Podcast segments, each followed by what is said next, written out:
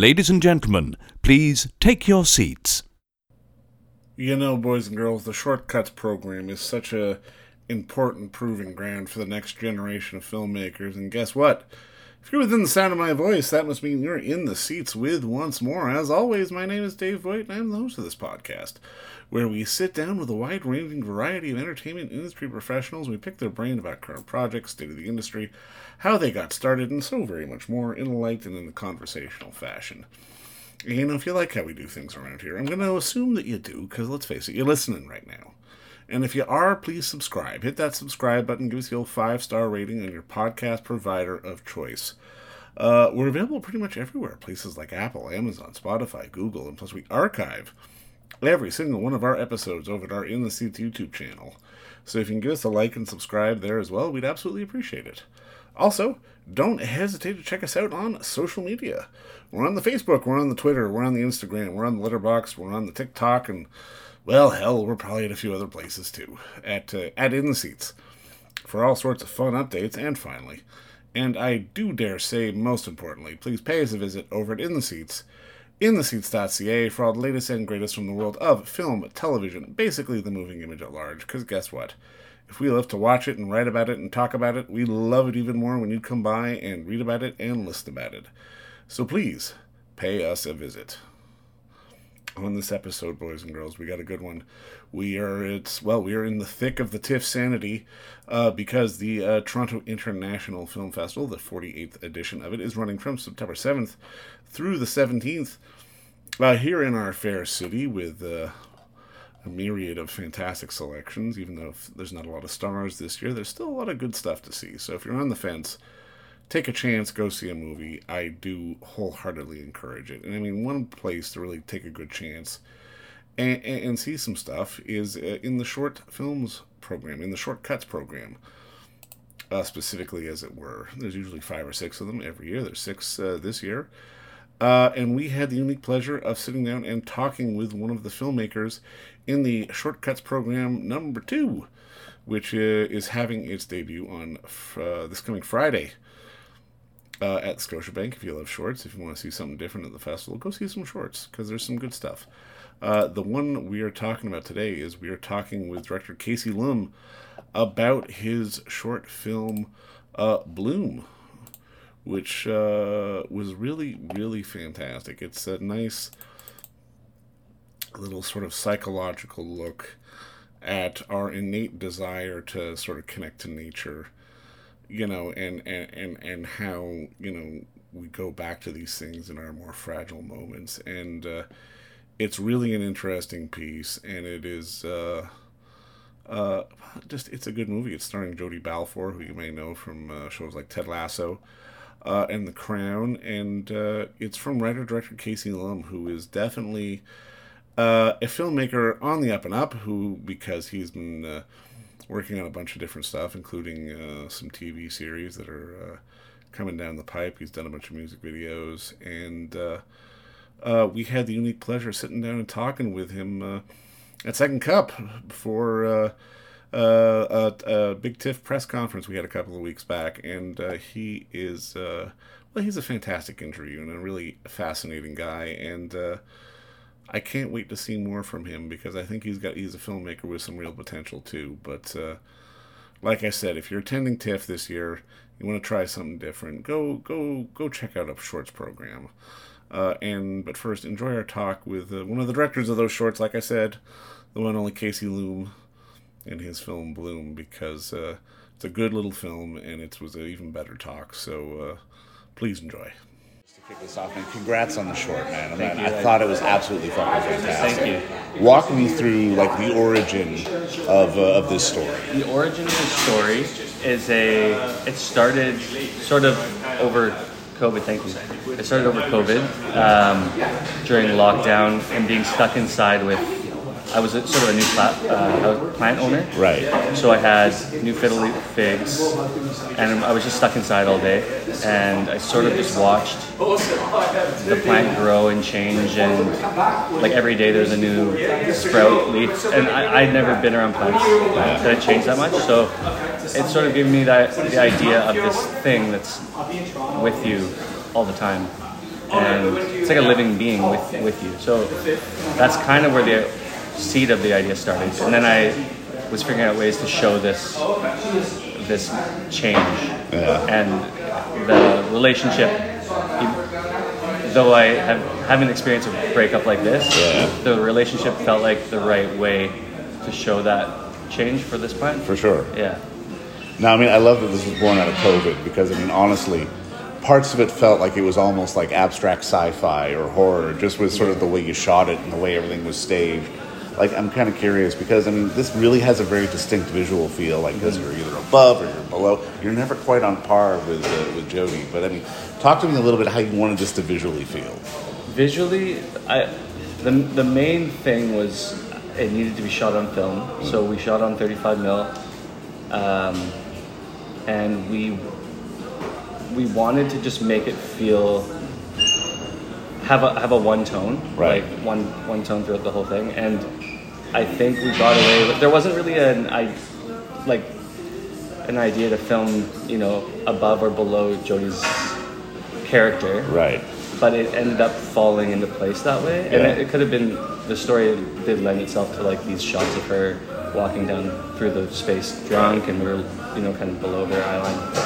Um, but yeah, shooting on 35 did really give it a that unique feeling that I don't think digital could do. Now, I'm shooting on 35 for a short filmmaker, that feels brave. You know, there's a uh, there's a resurgence of, of shooting on film. Well, for sure, yeah. And any chance I can get, I try to. Yeah, you got to find some more funding, but I try to find that funding and get the film made. And people are pretty. Like this was shot uh, on the west coast, so Right. in Vancouver they have means of finding film and shooting on 35 or 16.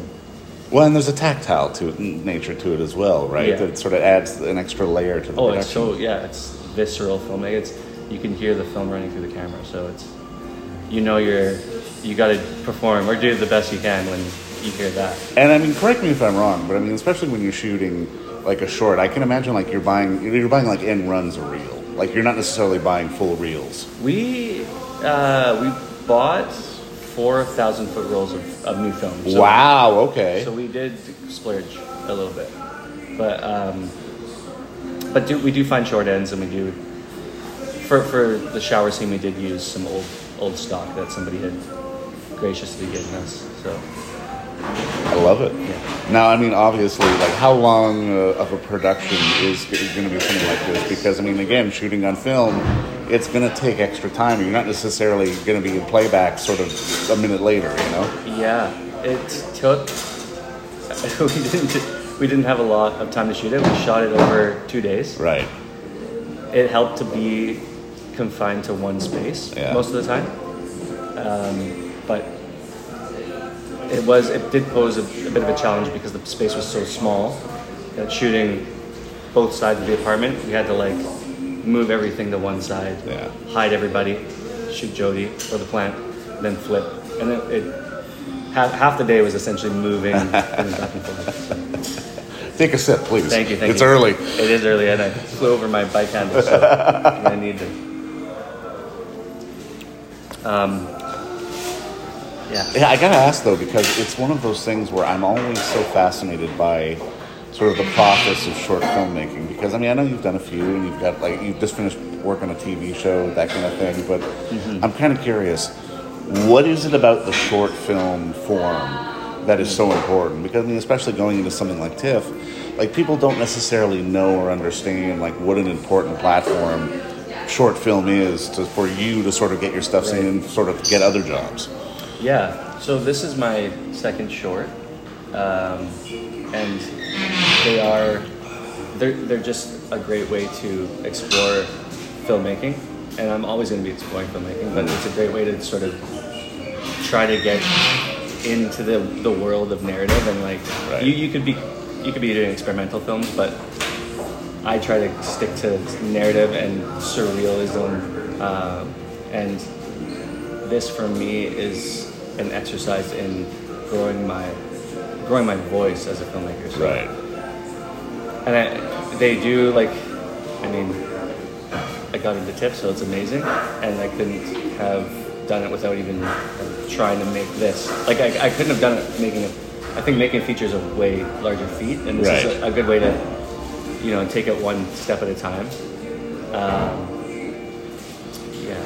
Now, I mean, walk me through that emotion, like sort of getting that call and, and being accepted. I've got to imagine it's it's a different beast because I mean, obviously, you, you know, you can submit to all the film festivals in the world, and you'll get into some, you won't get into others. But getting to something like TIFF, which is definitely sort of a, a different tier, I, I can imagine it's got to feel great on your end. Yeah, it, it feels amazing. It feels great that it's a Canadian festival as well, Right. being Canadian. Yeah. Um, and just the impact it has all over the world. It's like all the eyes that, that see this festival. It's quite uh, overwhelming. And I'm the, the funny thing is, is I got the I was the second person to receive the like the call. First, it was the producers, Mm. Right. And I was playing golf with them at the time, and he's one of the producers running up to me, Christoph, like throwing his hands in the air, and I thought he was. I knew the announcements were maybe around the corner, but I didn't exactly know. Right. I thought maybe he got hit a nice shot, but it ended up being TIFF, and I was like, "That's amazing." And I didn't play good golf after that because I was shaking. But, but that's better news than playing a good golf game. So. How is, uh, uh, especially being Canadian and being at a, a festival like TIFF, how is that for just terms of, I guess, showcasing sort of the breadth of like Canadian filmmaking and Canadian storytelling? Because I mean, again, when we look at the general public and and they think Canadian film, like there's almost that sort of you know beachcombers corner gas kind of mentality mm. to it, but really.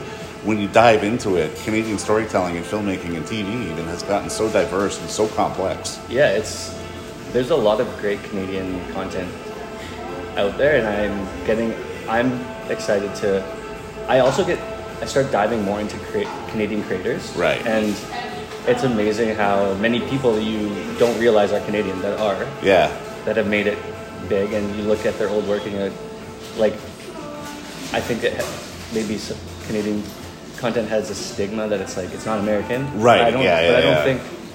I think we can create just as great things, and there's more opportunities for it. Like this uh, film was originally self-funded, but then I applied for the Art Council grants, Yeah. Canada Art Council, and got a grant. So it it really there's governments giving out mo- like there's places to find money and create this type of stuff.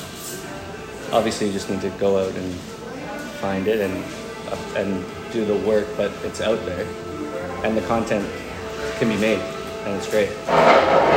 No, and I mean it allows for such uh, such a diverse array of voices as Yeah. well. And I mean it's one of those things where you don't, you know, we have this preconceived notion of what Canadian content is, and usually it's. Uh, well, it's a nerdy looking white guy. I mean, it's me probably, but I mean, in the in like opposite, like it's it's so it's so not that. It's so many different other people, men, women, Yeah, people yeah. all different colors, very, races, sizes. diverse. Yeah, And you know, like, it's a great time to be making films. Like as a underrepresented filmmaker. Yeah. I'm, I'm Chinese heritage, so it's there's opportunity out there to make to make things and for people to su- support it too. So a good time to be making films For sure, and being alive. Absolutely, man. Now, I mean, I gotta ask. I mean, just to start putting a bow on this. I mean, it's a silly question, but it's one I always like to ask. Was there like a movie or a moment in your life where you were watching something and sort of that light bulb went off, and you're like, you know what, I gotta do this? Hmm. You can say Star Wars if you have to, but it, just is there something else? That's that's a deep question. I've never been asked that. I so it could have been. I mean, I've watched movies growing up with my my parents and, and stuff, but I never really knew that this was a trajectory that I this was the career that I wanted to go Right. Um,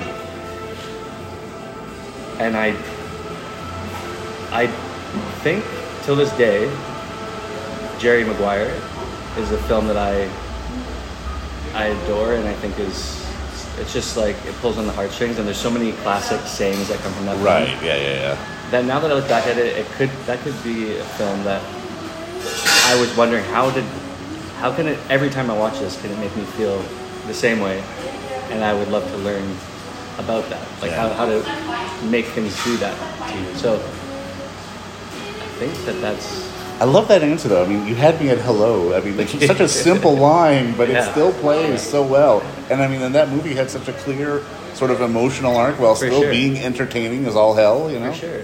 You, you loving me now, Jerry? Or show me the money. Show me. Oh, of course, yeah. Like these are all classics, and and that sort of thing gets me excited about films. How you can you know create this capsule and create this moment in time and carry it through Yeah. generations. It's, it's pretty amazing. So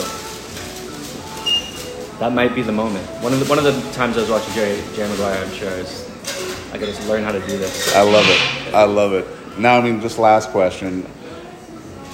TIFF is happening. Mm-hmm. You're walking down the street. Mm-hmm. You meet someone. They're like, "Oh, you're a filmmaker. Oh, you've got a short film pro. You're in a short film mm-hmm. program."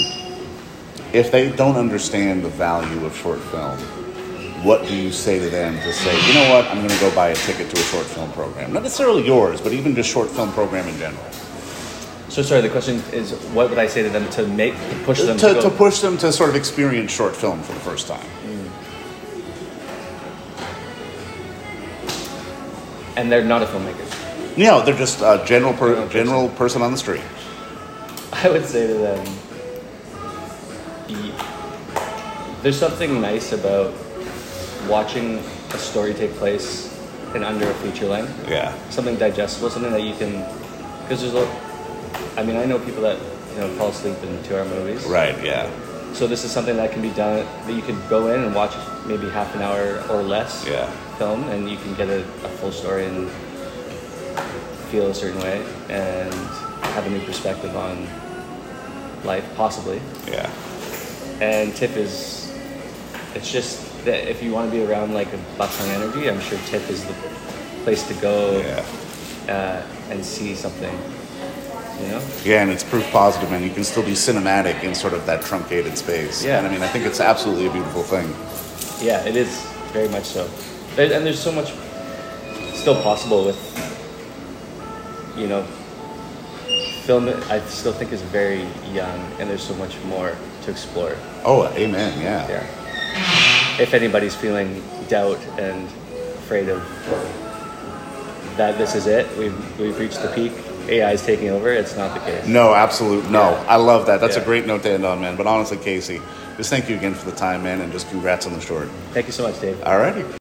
And don't forget to, to visit our friends over at Bay Street Video for all your DVD, Blu ray rental, or purchasing needs this summer, as they are still open for curbside and some mailing delivery as well.